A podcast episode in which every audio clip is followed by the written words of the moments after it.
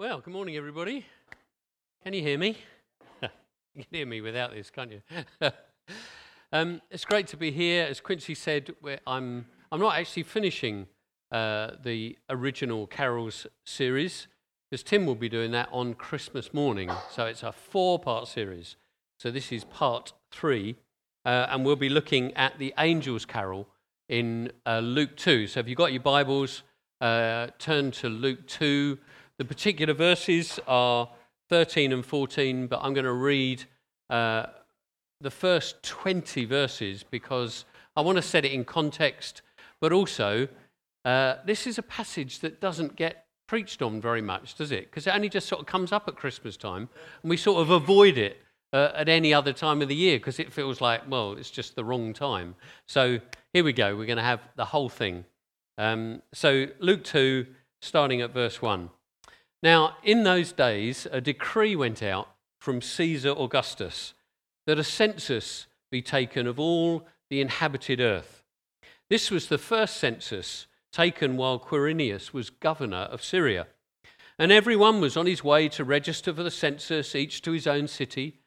Joseph also went up from Galilee, from the city of Nazareth, to Judea, to the city of David, which is called Bethlehem, because he was of the house and family of David, in order to register along with Mary, who was engaged to him and was with child.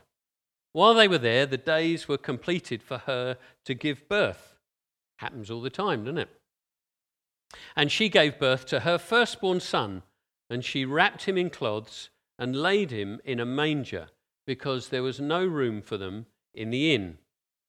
In the same region, there were some shepherds staying out in the fields and keeping watch over their flock by night. Now, it's interesting that the announcement of the birth of Jesus should be made to shepherds. You know, you'd expect it to be to royalty, to leaders, to the religious leaders. But no, it's to shepherds.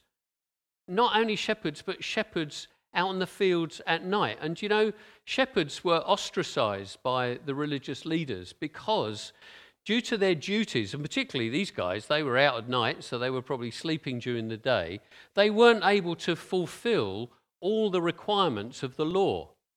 And so they were ostracized by the religious leaders. Who does God send his angel to to announce the birth of the King of Kings, but to shepherds? Out in the field. It's amazing. And an angel of the Lord suddenly stood before them. Now, I'm sure somebody here will tell me that I'm wrong, but I think the last occasion before this, apart from Mary and Zacharias, when an angel appeared to bring an announcement like this, was back in Elijah's day, eight, nine hundred years. It didn't happen very often. So the angel suddenly was there. You know, these shepherds, they're there to watch over their flock. They're supposed to be guarding. Suddenly, this person appears out of nowhere, and the glory of the Lord shone around them. Interesting, you know, when you see paintings of this sort of scene, you see angels, and they're all sort of bright and white and shining and wings and things. Actually, it, it was the shepherds who were brightly lit up by the glory of the Lord.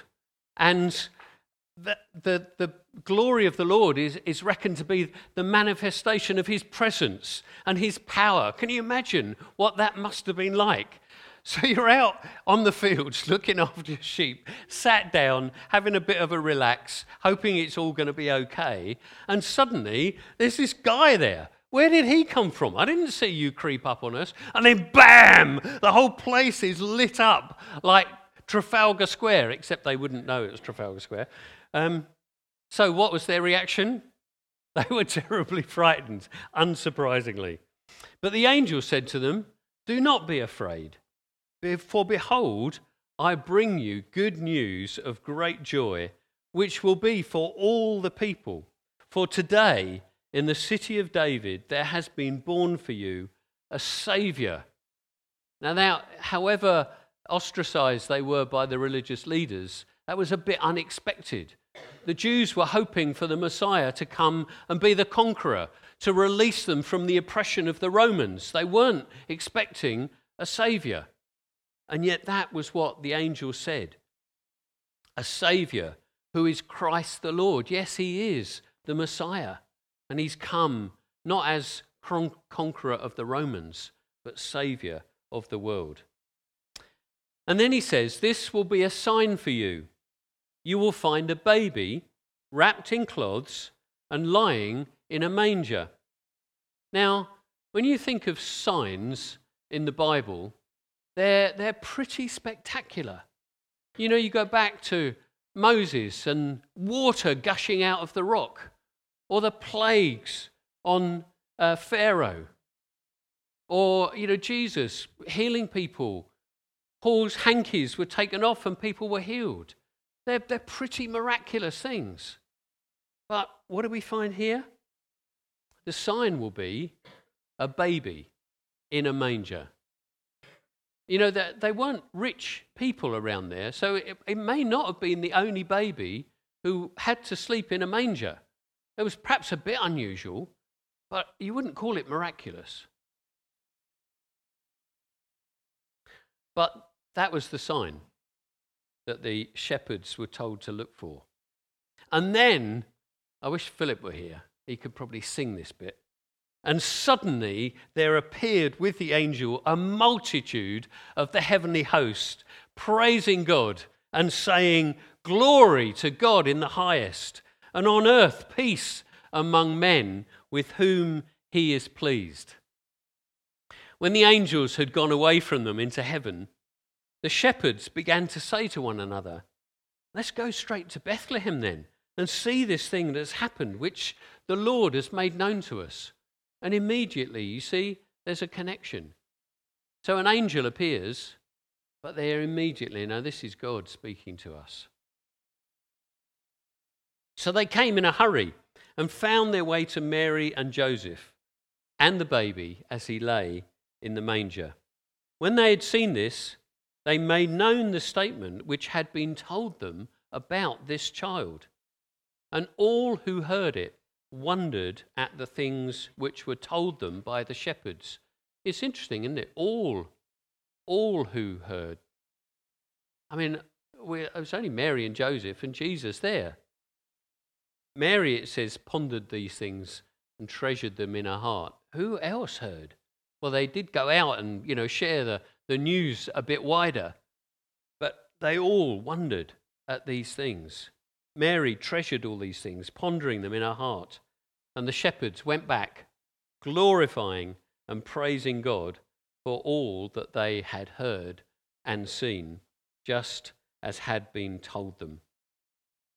Let's pray. Father, we, we love your word.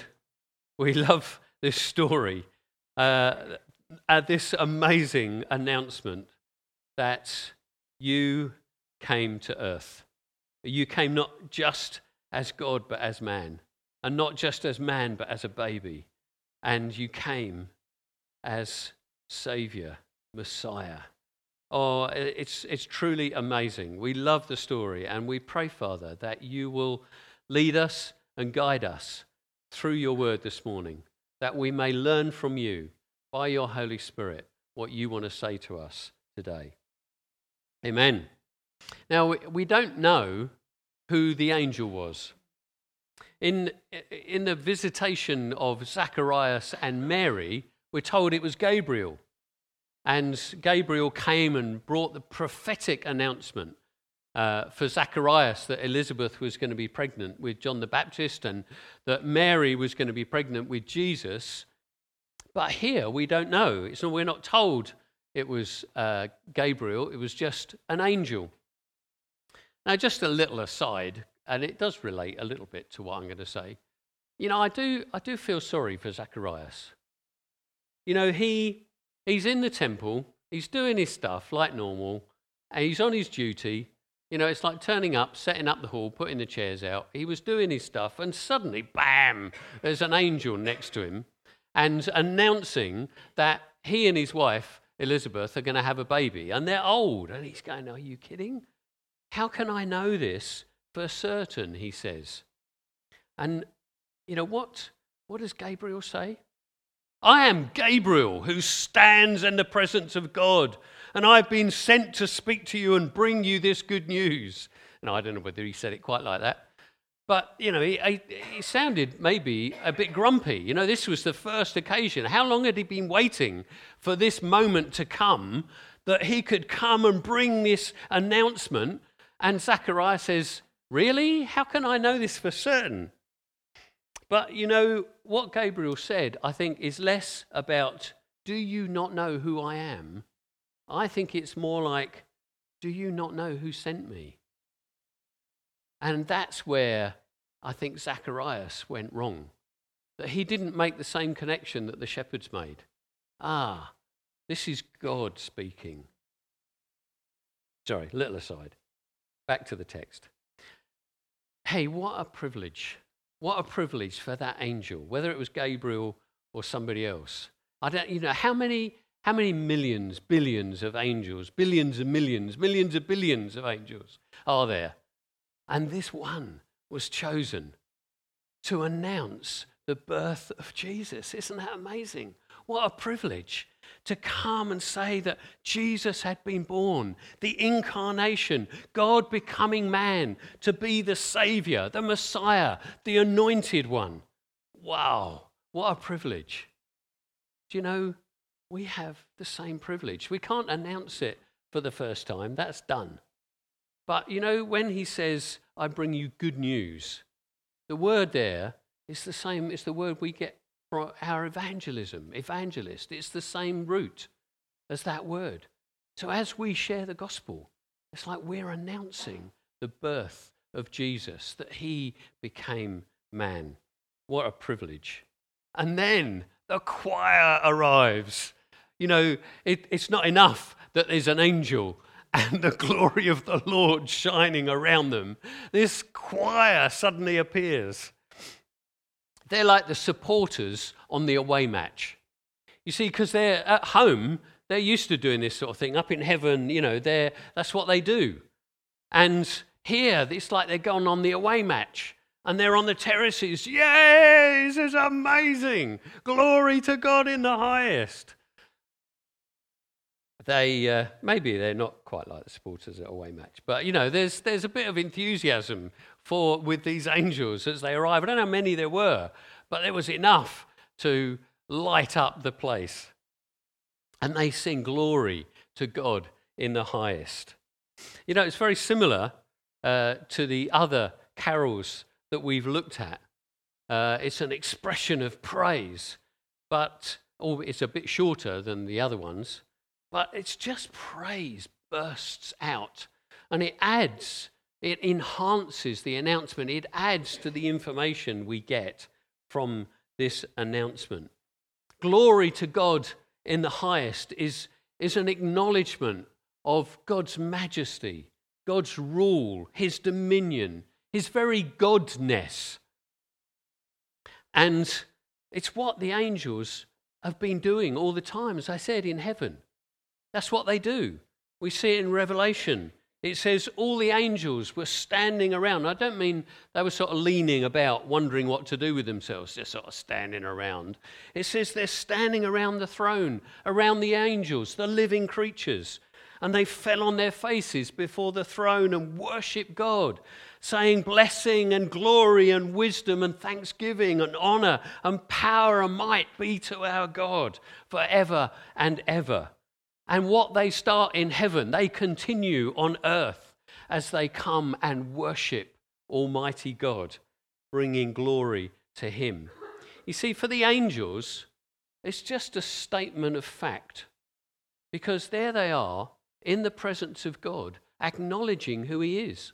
They see Him for who He is, they're in His presence. For us, when we come to worship, it's a statement of faith. There, for them, it's like, no, no, we get it. This, we, we're with God. For us, it's a statement of faith as we come to worship. And that's why corporate worship is so valuable to us, because we hear what other people say and share. And oh, yeah, that's right. Yes, I'd forgotten that about God. Or somebody shares a scripture and you go, oh, yeah, that really speaks to me. That helps me. That encourages me. And we find our faith lifted by what we hear from each other. But you see, worship is not just about uh, words spoken or sung. We, well, I don't think we help ourselves in the way that we talk about worship. Um, I think Quincy was quite careful this morning, but we often say, oh, you know, we're, we're going to have the worship after the preach, as if it's, it, it sort of stands alone and is separate. And what did we do the last two songs? Was that worship or was that just, no, we were just singing some songs. And what's the preach? Well, I know, don't answer that. Um, but you know, it's, it, it, we, we don't help ourselves by identifying it in that way. Worship is not just words spoken and sung, it's, but it's a way of life. The Westminster Catechism says this The chief end of man, i.e., the reason we exist, is to glorify God and enjoy Him forever. John Piper developed that further and he said, to glorify God by enjoying Him forever. I think Paul puts it better still in Romans, where he says, I urge you, brothers, by the mercies of God, to present your bodies a living and holy sacrifice, acceptable to God, which is your spiritual service of worship. When we give ourselves to God, when we, ha- when we are prepared to consider all of our life to be His, then we are worshipping Him. We're like the angels supporting the announcement. Our worship supports the truth that the gospel changes lives. So it's not just about turning up here on a Sunday and singing a few songs. No, it's about our lives being transformed by the gospel. And when we do that, we, we confirm the reality of the gospel in all that we do and say. So that's the first part of the angel's carol glory to God in the highest. What about this second part? Well, now there's a bit of a challenge here because you'll find if you look at different translations, there are all sorts of different ways to say this. And there are different interpretations. And the reason for that is because the manuscripts that we have available to us um, have a word that is just slightly different. But let's look through some of the translations and see what we can learn. Probably the best known one is the AV On earth, peace, goodwill toward men. And those words, goodwill, is the Greek eudokia, good pleasure or goodwill. But some of the manuscripts have an S on the end. And it's the same Greek word, but it adds a slightly different meaning. And it means of good pleasure. And you think, well, how does that fit? You might say, who cares? It's only Becky who understands the Greek anyway. What difference does it make? Well, let me explain. You see, if Jesus brings peace and goodwill to all men, then why haven't we seen it? He's had 2,000 years. We, our government only gets five years to turn things around. Jesus has had 2,000 years to bring that change. But we still have wars, we still have suffering. So, what do we conclude from that? Well, maybe it's not true. Maybe, maybe God's not as good as we think He is. Maybe, maybe there's no God at all. You see, they're, they're reasonable conclusions from goodwill to all men. What about other translations? The easy to read version, I've shared that a few times here. This says, On earth, let there be peace to the people who please him. So that's beginning to pick up this of good pleasure. So, what does that mean? Well, the problem with that is it puts the focus on us. And it sounds a bit like Father Christmas. You know, you be good boys and girls, otherwise, you won't get your presents on Christmas Day. But you see, God is not some overgrown Father Christmas who chastises the naughty and is kind to the good. The version I read, the New American version, is a bit like the ESV. It says, On earth, peace among men with whom he is pleased. Ah, now we're beginning to get it. Of, good, of God's good pleasure with whom he is pleased. The NIV takes it a step further. On earth, peace to those on whom his favour rests. William Hendriksen, the Bible commentator, puts it like this On earth, peace among men whom God has graciously chosen. His sovereign delight rests on them. With them, he is well pleased. And I think that's the reality of what this verse or this second half of the verse means. But you know, it sounds a bit exclusive, doesn't it? Didn't the angel say this was good news for all the people, not just those graciously chosen by God? You see, the good news is for all people, but it's an offer of entry to an exclusive club with specific rules of entry.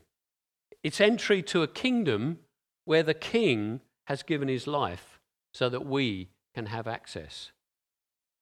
It's what we find in, in some ways in the Old Testament. Abraham called out to become a separated people, a nation, with sacrifices to keep them holy, and a promise of peace with God and protection from the nations around them.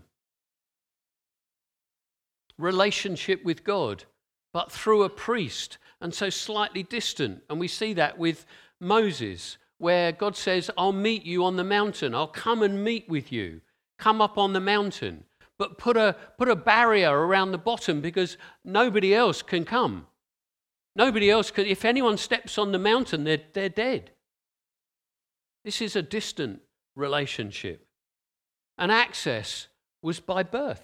You were born into the nation of Israel. That was for the nation of Israel. This is available for all. Jesus' birth heralds the gospel, the new kingdom, which includes peace with God. And it was promised back in the Old Testament by Isaiah. He says, But he was pierced for our transgressions, he was crushed for our iniquities. The punishment that brought us peace was on him, and by his wounds we are healed. Paul puts it similarly in Romans 5.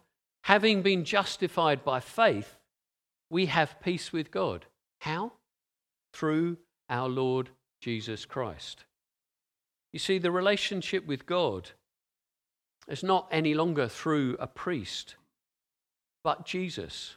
And it's no longer distant, it's a close relationship. It's not by birth, but it's by rebirth. As Jesus said to Nicodemus, Nicodemus, you must be born again, or literally born from above. It's not natural birth, but supernatural birth. Jesus' birth heralds peace, and his death obtained it.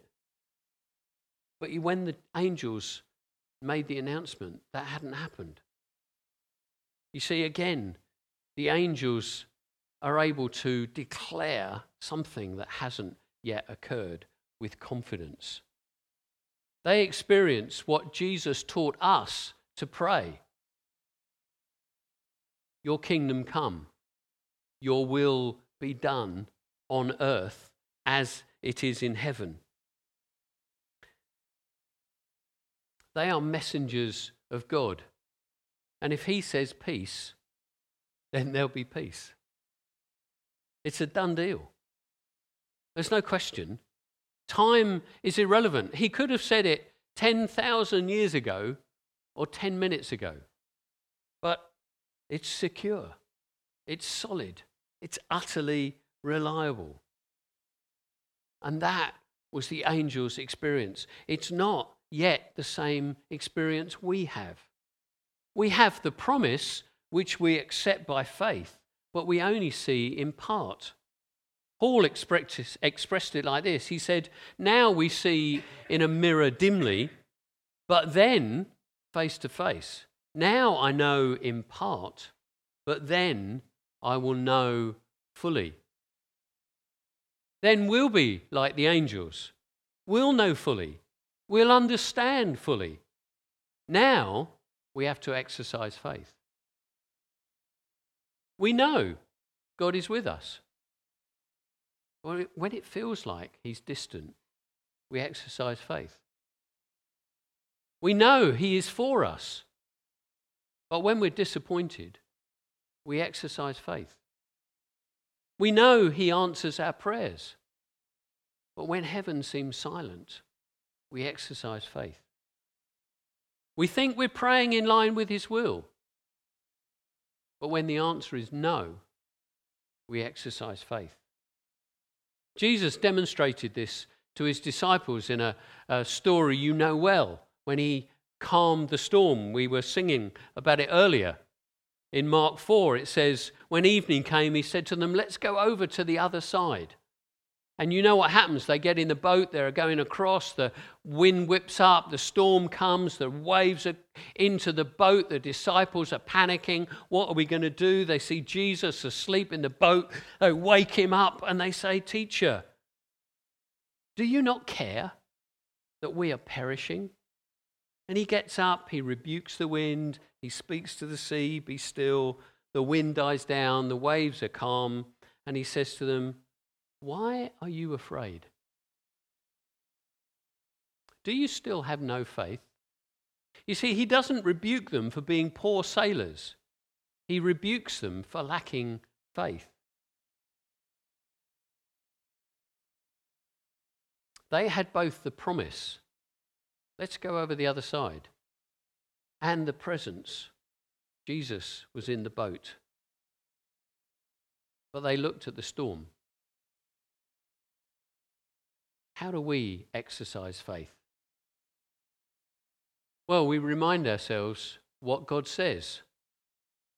You see, Jesus said to the disciples, Let's go over the other side. He didn't say, Let's go and drown in the water. What is it that God has said? We remind ourselves who God is. We remind ourselves what He's like. We remind ourselves what He's done. We remind ourselves where He is now in heaven with the earth as his footstool, ruling and reigning there in heaven. And here we are back to glory to God in the highest, worship. And the reverse is also true.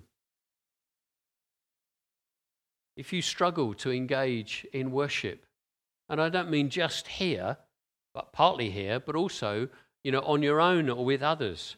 If you struggle to engage in worship, or you find yourself saying to God, Do you not care? Then you're in the boat, but you're looking at the storm. And need to copy not the disciples, but the shepherds, who went back glorifying and praising God for all they had heard and seen, just as had been told them. And yet, all they had seen was a baby in a manger. But one promise fulfilled was enough to exercise faith that the Messiah, the Saviour of the world, had come. Glory to God in the highest, and on earth peace to those on whom his favour rests. We have an amazing opportunity to worship God. We can declare the gospel in what we do here as we worship and how we live our lives in honor and glory to Him. And we uh, enhance the announcement that the gospel has come by the way that we live our lives. And we show that the gospel has changed our lives. And this is what the result is and can continue to change lives of those who hear and receive the gospel. This is truly good news for all the people. Amen.